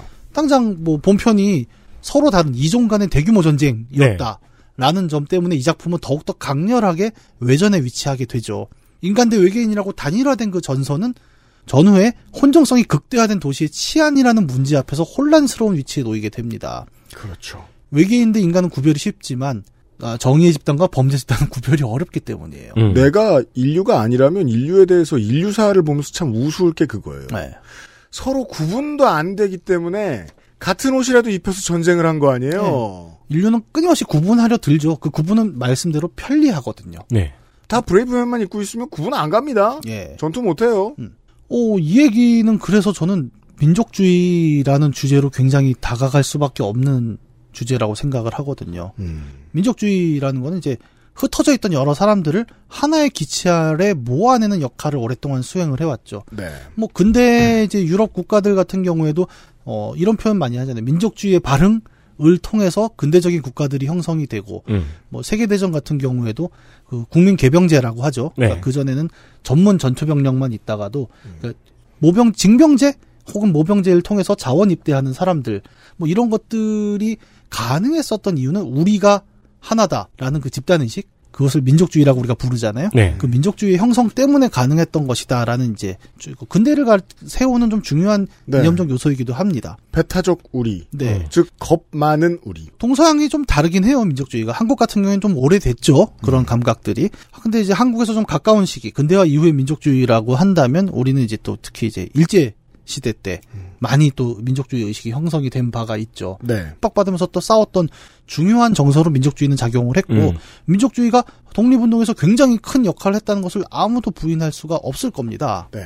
어 이건 뭐 비단 한반도의 역사뿐만은 아니죠. 그러니까 전 세계에서 이제 소위 말하는 열강들 제국주의로부터 침략받았던 많은 나라들이 독립을 위해 싸웠던 배경에는 민족주의라는 이념이 굉장히 크게 작용을 한 것도 사실이에요. 네. 하지만 어, 세상 모든 일이 항상 그렇잖아요. 그러니까 일장일단이 있고 다 양날의 칼이라고 저는 생각을 하는데 제국주의의 성장을 가로막는 데에 민족주의는 큰 걸림돌이 돼 줍니다. 예. 네. 그런 장점이 있었어요. 네. 민족주의는 한편으로는 그 사람들도 단일하게 만들고 뭉치게 만들고 우리 맨날 그러죠 뭉치자 뭐 하나가 되자 뭐 그죠 마포 술집에 가면 맨날 그 아저씨들 모여갖고 위하여 뭐 이렇게. 네, 그렇죠. 네, 하나가 되자 뭐 이거 합니다 그러니까 읍내로 회식을 안 가는 거예요. 요즘은 회식 어차피 안 하지만. 옛날에 그거 되게 많았는데 올포원 원포월. 아, 그건 삼총사. 네. 술집에서 건배사로. 그, 네. 진짜? 네. 지들이 무슨 로드 스튜어트, 스팅, 브라이언 아담스야? 왜 굳이? 그 건배사만 컨설팅해주는 회사도 있대요 아 진짜요? 뭐 건배 컨설팅이야? 그러니까 홍보사들이 이제 약간 부가 업무로 시킨대요 그것도 필요한 게 또 아직도 시의원들 부적절한 건배사로 징계당하고 욕먹고 사퇴하고 그러잖아요. 아, 그냥 써 있는 거 읽어라. 아 그런 컨설팅이겠구나 생각해보니까 이렇게 웃긴 거 한- 한답시고 성희롱하고 그러잖아요. 어, 이상한 거 하지 마라 네. 아, 그럼 괜찮네. 성공을 기원하며 발전을 기원하며 이런 거 하고. 음. 아 납득했어. 어, 참, 살다 처음 들었네. 건배사를 컨설팅 한다고라. 예. 좋은 일이라고 생각합니다. 그 민족주의의 어떤 장점을 잠깐 얘기를 했지만 또 단점도 있잖아요. 예를 들어 민족주의는 아주 손쉽게 이제 자민족 중심주의와 연계가 될 수 있다는 게 가장 큰 위험성이죠. 네. 예. 뭐 멀리 보면 나치의 우생학 같은 경우가 있었고 네. 또 뭐 몇몇 지역에서 벌어지고 있는 왜 인종 청소 문제, 그다음에 타민족 학살 문제 음. 이런 것들도 결국 그 자민족 중심주의가 극단적으로 발현이 되면서 터지는 문제들 아니겠습니까? 대규모 전쟁 엑스컴 1, 2 시대에서 단일한 대오로 맞서서 생존에 성공한 게 인류였죠. 근데 그 이후에 지구라는 행성의 표면에 정말 너무 많은 종족들이 사는 이제 음. 다양성의 사회로 진입을 해버렸습니다. 이제 민족주의 혹은 뭐 거대 집단이라고 표현을 할까요? 그렇게 살아남은 어떤 집단을 중심으로 한 대결들이 마무리가 됐잖아요. 1, 2편 시대에서. 네. 그런데 여전히 민족주의는 여러 외계인들이 사는 곳에서도 유의미할 것인가? 키메레스 코드의 질문은 이겁니다. 목숨까지 걸고 다른 존재를 무자비하게 막 죽여 뭐, 뭐 생명을 끊어가면서 싸워야 했던 전투적이어야만 했던 사람들 음. 그렇게 살고 싶으면 민족주의라도 투철하게 붙들고 있어야 정신이 덜 나가요. 네. 그렇게 살았던 이 게임의 배경의 선조들 입장에서는 이해가 안 되는 평화의 시대인 거죠. 예. 이 평화가 뭘까? 그리고 그 선조들에게 배웠던 인- 인류가 있을 거고요, 지금. 당연히 우리가 1등 시민이어야지 무슨 아. 소리야? 예. 그 우리가 아까 얘기한 그 3대 범죄 집단을 보세요. 저는 되게 대표적인 케이스라고 생각을 하는 거죠. 그러니까 그 아직도 남아 있는 뭐 인류 중심주의라고 표현을 할까요? 음. 그 속에서 이들은 외계인, 바깥 외자로서의 의미가 크게 강조되는 외계인이었던 거죠. 네. 바깥에 있는 사람들인 거예요. 근데 현실은 지구에 발을 붙이고 있었잖아요. 그 모순 때문에 계속 핍박을 받았고 뭔가 힘들어했고 심지어 누군가는 저는 아까 얘기한 첫 번째 이슈가 너무 짠했는데 아니 그럼 우리는 싸운 게 아니라 나가려고 음, 음. 라고 했던 거를 때려잡은 어떤 좀 미안한 마음이 아직도 남아 있는 거잖아요. 저는 우리가 어제 이 시간에 그 얘기했던 그 외계인의 침공이란 테마가 얼마나 보편적인 클리셰였나 이제 이런 얘기를 좀 했었죠. 늘 적대적으로 다뤄지던 외계인이라는 것이 어 미소 냉전 이 그리고 뭐 세계 대전도 있었고 그런 이제 거대 집단의 대결 시대에 이어지던 하나의 흐름이었다는 걸 이야기를 한 적이 있습니다. 그리고 그 흐름이 80년대 대탕트 이후에 ET라는 E 클리셰 파괴의 형태로 한번 나타났다는 이야기도 잠깐 했고 네. 그러면 외계인은 곧 적대다라는 이 선입견은 어떻게 또 그렇게 사라질 수 있는가라는 질문이 키미라 스쿼드가 계속 이야기하는 거잖아요. 음. 그래서 요 질문들을 좀 제가 간략하게 지금 너무 많은 질문들이 나오는데 그렇죠. 좀 한두 가지로 정리를 해본다면 요렇게 묶을 수 있을 것 같아요. 우리는 어디까지를 우리라고 부를 수 있을까? 혹은 어디까지를 우리로 불러야 할까? 정도가 될 수 있을 것 같습니다. 네. 음. 외계 전쟁이 끝났어요. 그럼 그 남은 외계인 패잔병은 어떻게 처리했어야 되는 거였습니까? 뭐 정답은 모르겠습니다. 인간 입장에서 우리가 아니었잖아요. 우- 게다가 우리를 침략했어요. 저 외계인들이. 어 좋아. 너희는 다 악당이니까 전범 재판. 전부 우주에 갖다 버리겠다. 아 이게 현명한 선택이었을까요? 잘 모르겠네요. 저는. 근데 따지고 보면 이제 다른 이더리얼도 그렇잖아요. 그러니까 다 이더리얼에 의해서 세뇌가 돼서 공격을 해왔다. 네. 그러니까 딱한 사정을 보기 시작하면 또 계속 나오는 겁니다. 알고 보니까 농담도 잘하고. 아, 그러니까 재밌잖아. 또. 그러니까 나랑 같이 뭐 술도 먹고 이러는데. 음, 짠하기도 하고. 예. 그러면 외계인은 아니지만 또 인간 우리로부터 구별된 존재들 하이브리드나 음. 사이버그, 사이오닉 이들은 또 어떻게 해야 되는데 이 고민들은 또 정답이 있다라고 제가 말씀드리는 건 절대 아니에요. 근데 네. 대답하기가 쉽냐는 거예요. 이게 그 사이버고들은 또 물론 다르겠지만 월남전 이후에 참전 미국에 돌아온 참전용사 같은 느낌도 드네요. 아, 뭐 그런 것도 있고요. 그 얘기를 하려고 한 게 이 게임에 꽤나 리얼하다고 느껴졌던 지점이 이거예요.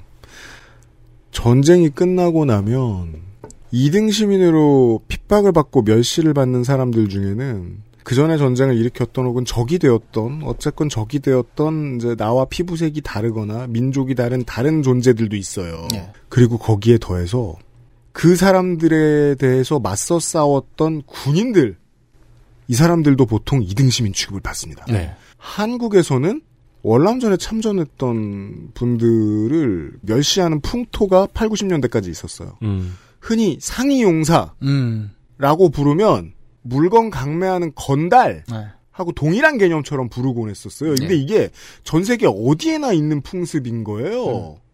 깨어있는 리버럴 젊은이들이 베트남전 갔다 온 미국 군인들을 무시하는 것하고는 또 겹쳐져 있지만 그거보다 더 확장된 점들이 있어요. 네. 그 포지션이 참 재밌게 그 우리 옛날에 얘기했던 게임 레드데드 리뎀션 음. 2에 보면은 상위용사 미군이 나옵니다. 근데 어 지금 말씀하신 것처럼 거지 취급을 해요. 그러면서 되게 웃긴 게 사회적으로는 상위 군인은 존경해줘야지라는 얘기가 계속 돕니다. 음. 음. 아, 안 존경한다는 거예요. 네. 존경 안 하니까 그 얘기를 하는 거거든요. 그러니까 이 게임에서 이 스쿼드의 하이브리드나 이 의수족을 교체한 인간들이 호- 그 혼재하고 있는 이유도 거기, 거기에서 찾을 수 있습니다. 네. 예. 그래서 빡쳐가지고 뒤집은 게 람보였잖아요. 아, 그쵸, 그쵸. 람보 1편은 또 네. 람보 그런 1편은 그런 얘기였죠. 내용이었죠. 예. 우리나라에서는 영자의 전성시대가 그런 내용을 조금 담고 있고요. 아, 그래요? 난 거기 그- 주인공이 음. 월남 갔다 온 사람이에요. 아. 그다음에 직업이 없어가지고 때밀이를 하다가 이제 사창가를 찾아가는 걸로 시작이 되는 거죠. 어, 아, 그게 그런 영화였구나. 나는 잘 몰랐어요. 어, 소설이요. 아, 소설? 네. 못 봤어, 나는. 나는 영자의 전성시대면 그저 개그맨 이영자 씨가 그 버스 안내양 하는. 안기시 모라! 예, 네. 그거밖에 몰랐지. 그때 홍진경 씨 까마득한데 지금 아. 지금 같이 보면 신기해요. 이영자 씨의 본명은 이유미 씨예요. 아 그래요? 네. 전 참 맥락 없는 것 위주로 알고 있어요. 뭐 저도 그렇습니다. 네. 어쨌든 그 우리가 31시라는 이제 시를 배경으로 이제 살펴보면서 이 시의 상황이 굉장히 좀 모든 게 뒤섞인 혼종적인 상황이다라는 이야기를 했잖아요. 음. 이 31시를 지탱하는 이념으로 민족주의는 가당키나 한 것인가? 음. 라는 질문은 좀 답이 쉽죠, 상대적으로. 음, 네. 불가능해 보입니다. 결국 이 시를 하나로 묶기 위해서는 민족주의는 자신의 역할을 다하고 소멸해야 될 운명에 처한 것은 아닌가? 음. 그러게요. 예. 할 만큼 했죠. 할 만큼 했다라는 표현이 딱 맞는 것 같습니다. 근데 버려야 될 때가 있고 참 쓰기 좋은 카드라. 근데 부작용이 심하니까 써야 할 때가 있고 버려야 할 때가 있는데. 네. 네. 이게 비단 게임에서만 있는 건 아니죠. 우리도 정말 많은 구별짓기를 하고 있잖아요. 게임에 보면은 뭐 그런 고물상 지구 뭐 이런 이제 여러 지구의 슬럼이라고 표현을 하는 네. 그런 지구들이 또 모여 사는 모습들을 계속 보여줍니다. 근데 뭐 그런 것들이 다 같은 맥락에 서 있습니다. 개토, 슬럼, 나환자촌, 인디언 보호구역 사실은 맥락이 다 같잖아요. 음. 우리가 아닌 사람들을 몰아냈잖아요. 빌라촌 아이들과 놀지 말라고 말하는 부모. 네. 휴거, 휴거, 휴먼시아 거지. 아. 음. 이런 아, 표현들. 아, 그런다고 맨날 까먹는다. 그러니까 지리적 분리만 있는 게 아니잖아요. 음. 그러니까 개념으로 계속 우리는 너와 나는 다르지 울타리를 치지라는 걸 계속 하고 있잖아요. 그러고 보면 또 그거를 섞어놨던 명작이 디, 스트릭트 9이었잖아요. 아, 예, 예, 아, 예. 그렇죠. 주인공이 외계인이 되잖아요. 네. 그러니까 사실 외계인이라는 단어는 정말 외계에서 온 사람들이 아닌 거예요. 항상 보면 그냥 바깥 외자가 핵심인 거죠. 네. 음. 네. 우리의 바깥을 상징하는 어떤 것들이었고 이런 구별짓기들이 결과적으로 어떤 사회에 영향을 초래했는가를 또 돌이켜볼 필요도 있습니다. 음. 그래서 음. 슬럼에서 구별이 돼서 범죄가 났어요. 그러면 이제 슬럼이 범죄의 원상이다라고만 얘기를 하지만 음. 그 원인에 대해서는 왜 얘기를 안 하냐? 뭐 이런 문제들. 네. 여기도 마찬가지잖아요. 고물상 놈들 다 나가 범죄 일으키고 막 음. 사회적으로 도움이 안 됐습니다. 결과적으로. 네. 요 게임 안에서는 31시를 지탱하는데도 크게 도움이 안 됐어요. 왜냐하면 우리 게임의 목적이 뭐였습니까? 음. 치안 유지였잖아요. 네. 치안에 도움이 안 되는 문제였다는 거죠. 그렇죠. 이런 얘기가 뭐 키메라 스쿼드만 했느냐 그것도 아닙니다. 음. 스타크래프트 얘기를 또 해보죠. 스타크래프트 2의 스토리를 갖고 한번 얘기를 해볼게요. 네. 거기 보면 프로토스가 나와요. 네. 프로토스는 되게 나름 종족의 계보학이 있습니다. 음. 그 프로토스는 입이 없어요. 그 그림을 잘 보면. 네. 음, 말을 못 합니다, 원래. 네. 그래서 서로 어떻게 소통을 하냐. 그 뒤통수에 머리카락처럼 달린 게 사실은 머리카락이 아니라 신경삭이라는 음. 그 조직이고. 그렇죠. 그걸로 이제 사이오닉 소통을 하죠. 네. 그리고 그 사이오닉 소통에 유선 이더넷. 예. 네. 그 무선 라우터를 세운 게 파일런이죠. 네. 그렇죠. 네. 그래서 파일런이 없으면 안 되는 거예요. 그러니까 파일런이 있으면 이렇게 저 나오는 하늘색 그 공간은 와이파이 터지는 지점이라고 보시면 되죠. 네, 예, 그렇게 돼 있습니다. 근데 파일런으로 만들어진 사이오닉 네트워크의 이름이 칼라예요. 그렇죠. 칼라 네트워크라는 게 있고 이거는 단순히 네트워크가 아니라 에, 일종의 아카이빙 라이브러리 역할도 합니다. 음. 음. 그래서 아카이브를 공유하죠. 종족 그러니까 예. 전체가. 아예 역사 담당 프로토스인이 하나가 있고 음. 걔는 자기 칼라 네트워크랑 지식으로 계속 그 역사만 기록을 하고 있는 거예요. 네. 뭐 이런 친구들 접속하면 막 바로 막 역사 담 나오고 뭐 역사 음. 시험 보면 잘 보겠죠. 그죠. 그런 네트워크가 갖춰져 있는데 이 네트워크에 반대하는 종족들도 있었습니다. 음. 다크 템플러요. 네. 그렇죠. 네. 아예 떠났잖아요. 그래갖고 서로 신경삭을 입장이 자르고. 달라- 예, 다 자르고 그냥 도망가 버렸단 말이에요. 우리는 그 네트워크에 들어갈 수 없다. 보안 논쟁이죠. 예. 이 다크 템플러와 이 기존 테스트 프로토스 종족의 논쟁은 네. 이러면은 한 곳에 감염되면 다 감염된다니까. 네. 다크 템플러는 이렇게 말하면서 떠났고 그런 일이 없을 거라고 믿었다가 된통 당합니다. 프로토스 예. 종족 전체가. 그리고 또 하나의 세력이 정화자라는 세력이 있죠. 네. 네. 그러니까 육체는 죽었는데 정신만 남아서 기계에 들어간 사람들. 음. 대표적인 사람이 드라군이죠. 드. 라. 군. 이 아저씨 목소리라 구분이 안 되셨겠지만. 아, 나는 박자 좋았어요. 네. 아니 나 사실 고민했다 그 짧은 시간에. 아, 아까 봤어, 내가. 해줘야 돼. 근데 우리 둘이 동시에 쳐다보니까. 그러니까요. 이거를 받을까 아니면 본인이 편집을 하시니까 자를까 고민하다가 군을 해버렸어요. 책임감이란 무엇인가. 그래서 서로 다 입장이 달라요, 프로토스도. 근데 아르타니, 아르타니스가 맞나? 네. 아르타니스, 네. 맞죠. 네. 이 사람이 나왔고, 젤라가의 이 강력한 공격을 막기 위해서 우리가 필요한 것은 프로토스를 다시 하나로 만드는 일이다라는 얘기를 합니다. 음. 근데 이 게임은 그 하나로 만든다는 말의 해석을 굉장히 재밌게 하죠. 단일한 프로토스를 만들기 위해서 필요한 것은 기존에 너희는 진정한 프로토스가 아니다라고 배제됐던 다크 템플러나 정화자들을 다시 프로토스라는 범주로 묶어오는 것이다. 음. 그래서 게임 내내 그 쫓겨난 프로토스들, 그 옥수수 머리 한 친구도 있잖아요. 네. 왜? 다 찾아가서 설득하고 그렇죠. 예, 우리가 같이 되어야 한다라는 모습을 보여줍니다. 그러고 나서는 사실상 민주주의를 택하죠. 신경삭을 끊음으로써. 예. 그리고 마지막에 그 지금 얘기한 하나가 됐지만 결국 우리가 하나였다라고 믿을 수 있었던 게 그 칼라 네트워크라는 집단 장치였잖아요. 그걸 다 끊어버림으로써 우리가 진정한 하나가 된다라고 얘기를 합니다. 네. 굉장히 의미심장한 장면이에요. 하나가 된다는 것은 남을 배제하는 일이 아니라는 거죠. 그러니까 우리의 범주를 짓는 것이 결코 하나가 된다는 표현이 아니라는 걸 아르타니스는 되게 역설적으로 보여주거든요. 빌라촌을 무시한다고 아파트 주민들이 하나가 되는 게 아니라는 거예요. 네. 그게 공허의 유산이죠. 네. 우리가 하나가 이 된다고 제목인. 이야기할 음. 때 들어와야 되는 것은 비정규직, 장애인, 소수자, 우리가 우리가 아니라고 금을 그었던 모든 것들을 묶어야 하나다라는 얘기를 사실 아르타니스가 했던 겁니다. 우리의 범주를 최대한 넓혀야 된다. 네. 그 범주의 끝이 어딘지는 아무도 몰라요. 뭐 음. 인간을 넘어설 수도 있습니다. 그 포스트면 논의는 저는 그 지점이라고 생각을 하고. 왜냐하면 나도 섹토이드 한번 놀려보고 싶거든요. 네. 선을 긋자는 얘기도 아니고 선을 넓히자는 얘기도 아니고 네. 선을 이만큼 넓히자는 얘기도 아니고 선을 아예 없애야 된다는 얘기를 하는 거잖아요. 예, 이 얼크나 이 뉴에라 163화 이러면서 163이 있어요? 섹토이드는 그럴 거 아니에요. 아하.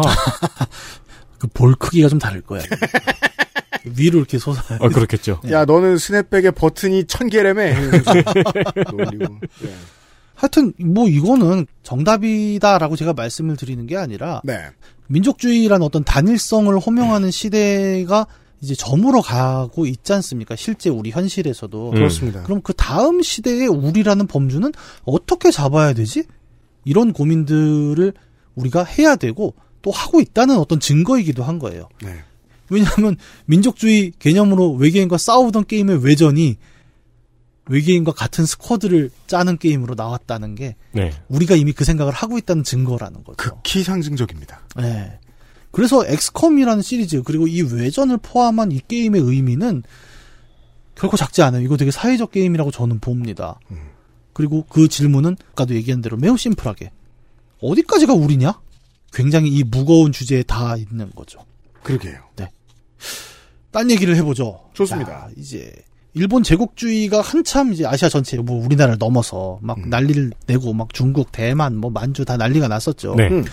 뭐 이때 같이 일본에서 이제 식민지에 가서 한탕을 해보겠다라는 사람들이 있었을 거 아닙니까? 공무원도 있고 금광업자도 있고 음. 아니면 뭐 비누팔로 온 사람도 있어요 정말. 네. 음. 일본이 패망한 뒤에 이들은 당연히 이제 다 폭풍같이 해방국 시민들에게 복수에 직면하게 될 겁니다. 음. 음. 그렇습니다. 뭐 성공적으로 도망친 사람도 있고 실패한 사람도 있어요. 성공적으로 이제 돌아간 사람들을 부르는 용어가 있더라고요. 히키아게샤라고 어. 음. 한자로 쓰면 인양자 정도가 되는데 어 이렇게 돌아가서도 이 사람들은 근데 일본인의 기준에서 또 우리 안에 못 들어갔습니다. 왜냐하면 생각해보세요. 그 밀도 경성에 왔어요. 음. 거기서 태어났어 자기가. 일본인의 자식인데 조선반도에서 태어난 사람. 예. 그러니까 자기가 1930년대 태어났는데 45년에 일본이 망해서 15살에 일본에 돌아간단 말이에요. 왜냐하면 일본 본토가 고향인 한국인도 지금 우린 많이 많이 알고 있으니까. 예, 예. 음. 역으로는 일본도 그런 부분이 있다는 거죠. 네. 그러니까 돌아가도 너희는 진정한 일본인이 아니야 취급을 받을 수밖에 없습니다. 뭐 일본 어가 어눌할 수도 있고 예, 일본 말 문화를 그대로 네, 잘 모를 수도 예, 있고 음. 어, 그렇죠. 음.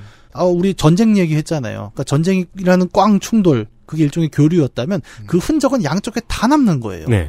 일본도 남았던 거고. 뭐 그렇다고 해서 그러면 그 사람들 다 용서하자 이 얘기를 쉽게 할 수도 없습니다. 어려운 문제. 정리 안 된 게 많으니까. 예. 그 쉽게 그렇게 끊어낼 수 있는 문제들이 아니라는 거죠. 음. 마찬가지로 우리도 또 일본에 끌려가는 사람, 뭐 우리는 또 전 세계로 끌려갔잖아요. 당시에 보면. 네. 그 2차 대전 때 끌려간 뭐 한국인 뭐 그 짤도 한참 돌고 그랬지 않습니까? 음. 네. 그리고 돌아온 이들을 한국에서도 차별하죠. 예, 계속 또 네. 차별하고요. 참 그래서 말하기가 힘든 주제라는 거예요. 그러니까 제국주의가 패망했다. 그럼 일본인은 모두 쳐 죽여야 되느냐? 이것도 쉽게 말할 수가 없습니다. 그렇다고 이들이 모두 또 무고하냐? 그 얘기도 하기가 어렵죠. 그렇죠. 구별짓기 어렵다는 겁니다. 이게 현실이에요. 너는 전범이야. 너는 무고해. 이런 얘기를 사실은 굉장히 하기 어렵습니다. 이게 현실이에요. 국가 대 국가라면 혹은 책임 있는 자리에 있던 사람이라면 어, 무썰도 쉽게 할 수도 있어요. 그걸 못했기 때문에 대한민국의 역사에 아직 정리 안 되고 아쉬운 부분들이 남아 있는 거고 말고 쪽수로 치면 별로 안 되잖아요. 국가도 우리가 평상시에 늘 신경 쓰고 사는 존재도 아니고 말고 동네 사람들. 선을 긋기라는 것은 한편으로는 되게 쉬운 선택이에요.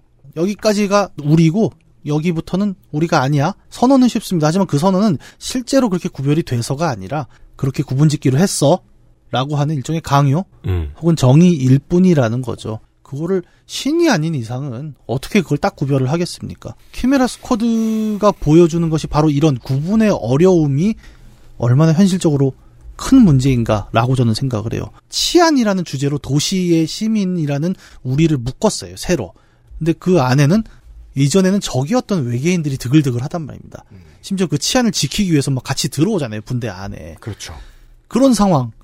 전쟁을 다루다가 그 치안으로 들어가는 상황의 이 변화는 거대 담론의 시대에서 미시적 일상으로 이야기의 초점이 바뀌었다는 걸 보여줍니다. 네. 그리고 그 속에서 우리가 느끼는 건 거대 담론 안에선 분명히 가해자였던 누군가의 이야기.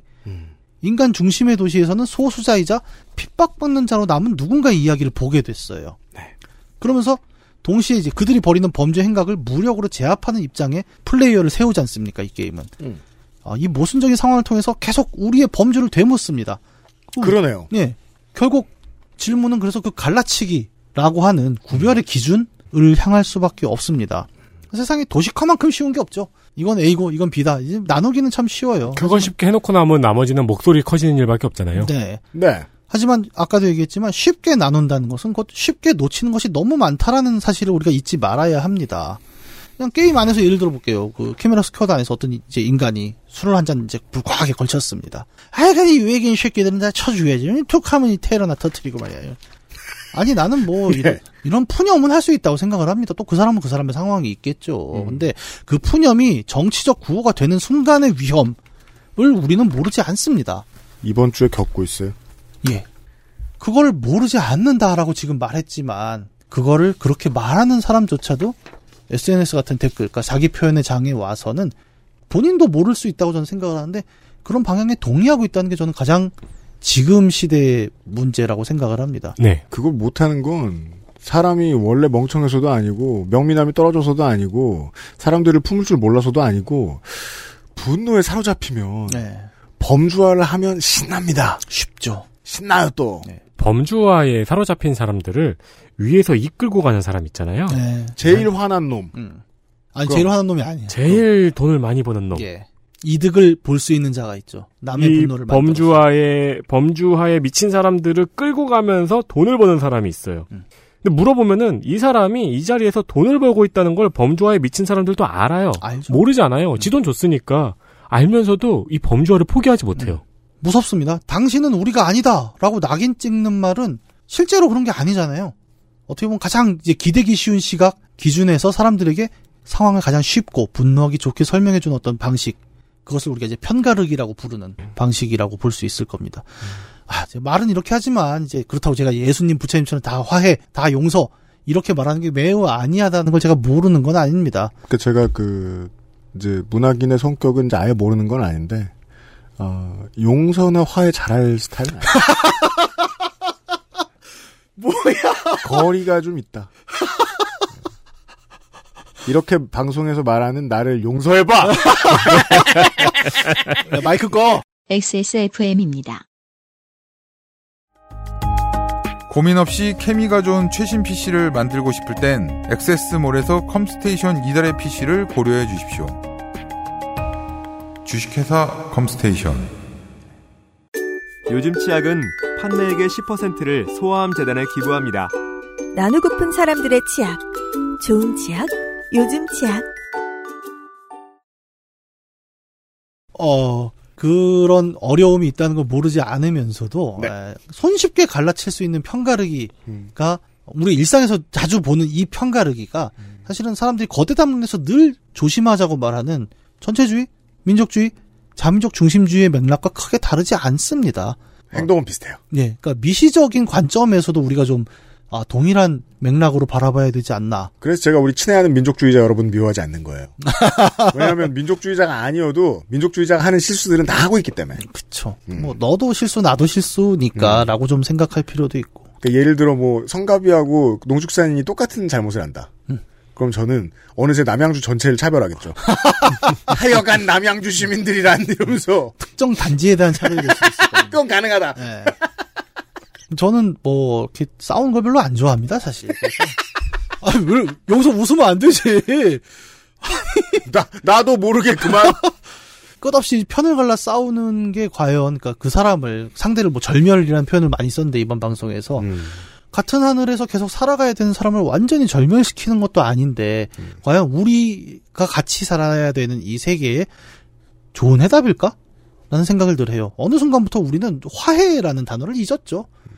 저는 화장품 살 때만 써요. 아 그런 화장품이 또 있습니다. 아니요, 앱이요. 아이 바보. 네. 어플리케이션이요. 모를 수도 있는데. 네. 네, 내가 그런 걸 어떻게 알겠어? 아. 그 이제 화해에서 쇼핑 엄청 많이 합니다. 예, 요즘 사람들은. 화장품 큐레이션 내가 왜 어플리케이션. 화해 광고를 해주는 거야? 화장품을 해석하다. 아. 아, 네. 끝으로 정리를 하면서 떠오르는 게임은 조금 오래된 고전 게임 페르시아의 왕자였어요. 네. 그게 아마 12스테이지까지로 기억을 하는데 맞아요. 12스테이지에서 그 술탄이랑 칼싸움을 해서 이제 이기는데 제가 가장 기억에 자파. 남, 예. 네. 제가 가장 기억에 남는 전투는 11스테이지입니다. 이 게임은 어, 아, 저는 대본으로만 볼 땐 기억 안 나다가 지금 말하는 걸 듣는, 듣는 순간 기억났어. 예. 왠 줄 알아요? 지금 해가 지고 있기 때문에 해가 지금 우리 사무실 녹음실 쪽으로 쭉 들어오고 있거든요. 네. 그 시간쯤에 있는 전투예요. 아, 그럴 것 같다. 네, 밤이 오기 전. 어, 이 게임은 4스테이지에서 거울을 하나 깨야 되거든요. 그렇죠.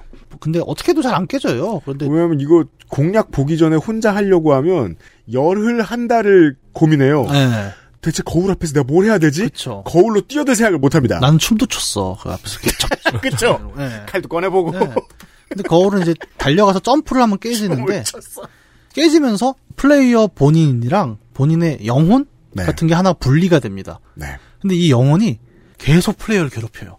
앨런 웨이크도 비슷한 내용. 게임 끝까지. 음. 그러니까 심지어 내가 저 포션을 먹어야지. 가면 포션. 포션 뺏어가. 몰래 먹고 있는 도망가고 그러다가 이제 계속 짜증나게 하다가 11스테이지에 보면 그놈이 결국 칼을 들고 와서 나랑 싸워요. 이거 어떻게 해도 못 이깁니다. 그쵸. 계속 내가 진짜 칼 싸움이 가장 힘든 게 난 11스테이지였어요. 음. 방법을 몰랐거든 깨는 법을. 네. 끊임없이 칼질을 하는데 계속 똑같이 하고 똑같이 방어하고 안 깨져요. 음. 이 게임의 클리어 방법은 매우 간단합니다. 네. 칼을 접는 거예요. 그렇죠. 어, 나랑 똑같은 사람이니까. 내가 칼을 접으면 계속 칼을 접습니다. 음. 그리고 둘이서 한 발짝 앞으로 가면 돼요. 네. 키보드로 할 때는 쉬프트 키를 누르고 방향 키를 누르면 반발짝 앞으로 가거든요. 그렇죠. 음. 나는 아직도 잊지 못합니다. 갈등을 해결하는 방법은 쉬프트 좌클릭이었던 거예요. 그렇죠. 그 한 발짝을 몰랐던 겁니다. 끝까지. 그러니까 내가 칼을 든 상대 앞에서 하단 화살표를 누를 수 있는가? 그 결정. 어렸을 때 했던 게임이지만 이제 와서 요즘의 시대에 와서 많이 기억에 남는 장면이에요. 네. 예, 제가 느낀 캐메라 스쿼드는 그래서 페르시아의 왕자로 끝납니다. 아, 말 들으면서 기억났네. 저는 아니 끝판왕도 기억 안 나는데 그게 왜 기억나 했더니 그게 제일 기억에 남는 순간이거든요. 아, 그 게임 네. 전체에서 네. 나 자신과의 싸움을 포기하는 일. 물론 뭐 반대의 상황입니다만 나 자신과의 싸움에 승리한 음. 상황인 거죠. 이런 이야기였습니다, 청취자 여러분. 이번 주에 이번 달에 문학 시간이었어요.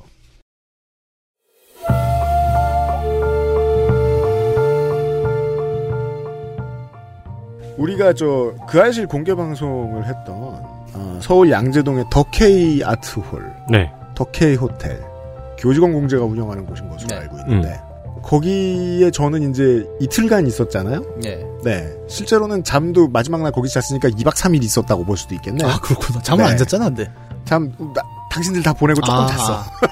왜냐면은 저, 저 공개 방송 또 하러 갔었잖아요. 아 맞다 맞다. 근데 그 그래서 이제 주변을 많이 돌아다녔는데 더케이 아트홀 반대쪽에 보면 서울시 보건환경연구원이 있고 그쪽하고 이제 그 맞은편에 이제 아파트 조그만 단지 있는 곳 사이를 두고 더케이 아트홀까지가 서울이고 길 4차선? 2차선? 이거 건너면 과천이에요. 네. 이 동네에 제가 어릴 때 친구들이 있었기 때문에 알아요. 음. 여기에서 양재동 쪽으로 학교를 다니는 친구가 있고 얘기를 얘기만 들어서 확인 못했습니다만 양재동 쪽에서 과천 쪽으로 학교를 다니는 친구들도 있었어요. 지역 차별을 할 거 아닙니까? 지역 차별은 여러 가지로 이 학생들에게 그 잘 나가는 학생들에게 도움이 되죠. 패싸움 할 때도 도움이 되고 코디로 애들 구분할 때도 도움이 도움이 되고 특히나 이게 기득권이라고 할 수 있는 잘 나가는 친구들한테 꽤나 이게 이데올로기 수호에 도움이 많이 돼요. 네. 근데 이 지역을 차별하는 아이들은 과천과 양재 길 건너 쪽 끄트머리에 있는 그 친구들이 아니었어요. 지리적으로도 언저리에 있죠? 그러면 함부로 차별을 못했습니다. 네. 말고 양재 일동에서 그 남부터미널 한참 들어가는 완전히 서초구인 애들. 안쪽에 있는 애들. 걔네들은 차별했습니다. 반대를 뒤집어서 느낄 수 있었어요. 과천의 끄트머리 마을에 사는 빌라에 사는 애들 말고 주공 7, 8, 9단지 과천 이쪽에서 다니는 애들은 우리 동네 애들을 무시하겠구나 마음껏. 그냥 물리적인 지도를 그려놔도 그런 거예요. 한가운데 있으면 지들이 안전한 줄 알고 뭔가 재밌는 아젠다를 만들어내는데 그게 보통 차별인 경우가 너무 많아요. 네. 거기가 자기 위치라고 또 생각을 하는 거죠. 좀 옮겨도 보지 왜? 그다지 멀지 않은데. 이런 생각이 많이 들었습니다. 요즘은 사실 뭐 방송 일하면서도 새로운 문물을 접하다 보니까 다양한 생각들이 많이 드는데, 예. 사람들은 어디에서 범주화를 하고 어디에서 타자화를 시키는가에 대한 고민을 정말 정말 많이 하는데, 아, 그것에 대한 이야기를 나눠보았습니다. 문학인하고. 문학 시간 들어주셔서 감사합니다. 어, 내일 이 시간에는 사례로 배우는 정치, 정치학 시간. 음. 정치학 개론 시간. 몸은 LA에가 있는 나성인이 대기하고 있어요. 너무 많이 하고 가셔가지고 아 이거구나. 음, 아, 그래도 얼마 안 남았어. 음, 네. 좀 많이 한 게 흠인데. 막 빠르게 털고 있어. 무슨 저 유배 생활을 하는 판서 뭐 이런 사람 같아요. 네, 그렇죠. 겁나 책 쓰고. 그, 그의 영혼이 우리에게 네. 남겨져 있습니다. 아, 뭐 죽은 건 아닌데요. 내일 나성통신으로 다시 인사드리겠습니다. 문학인과 함께 인사드리죠. 안녕히 계세요. 안녕히 계세요. XSFM입니다. I D W K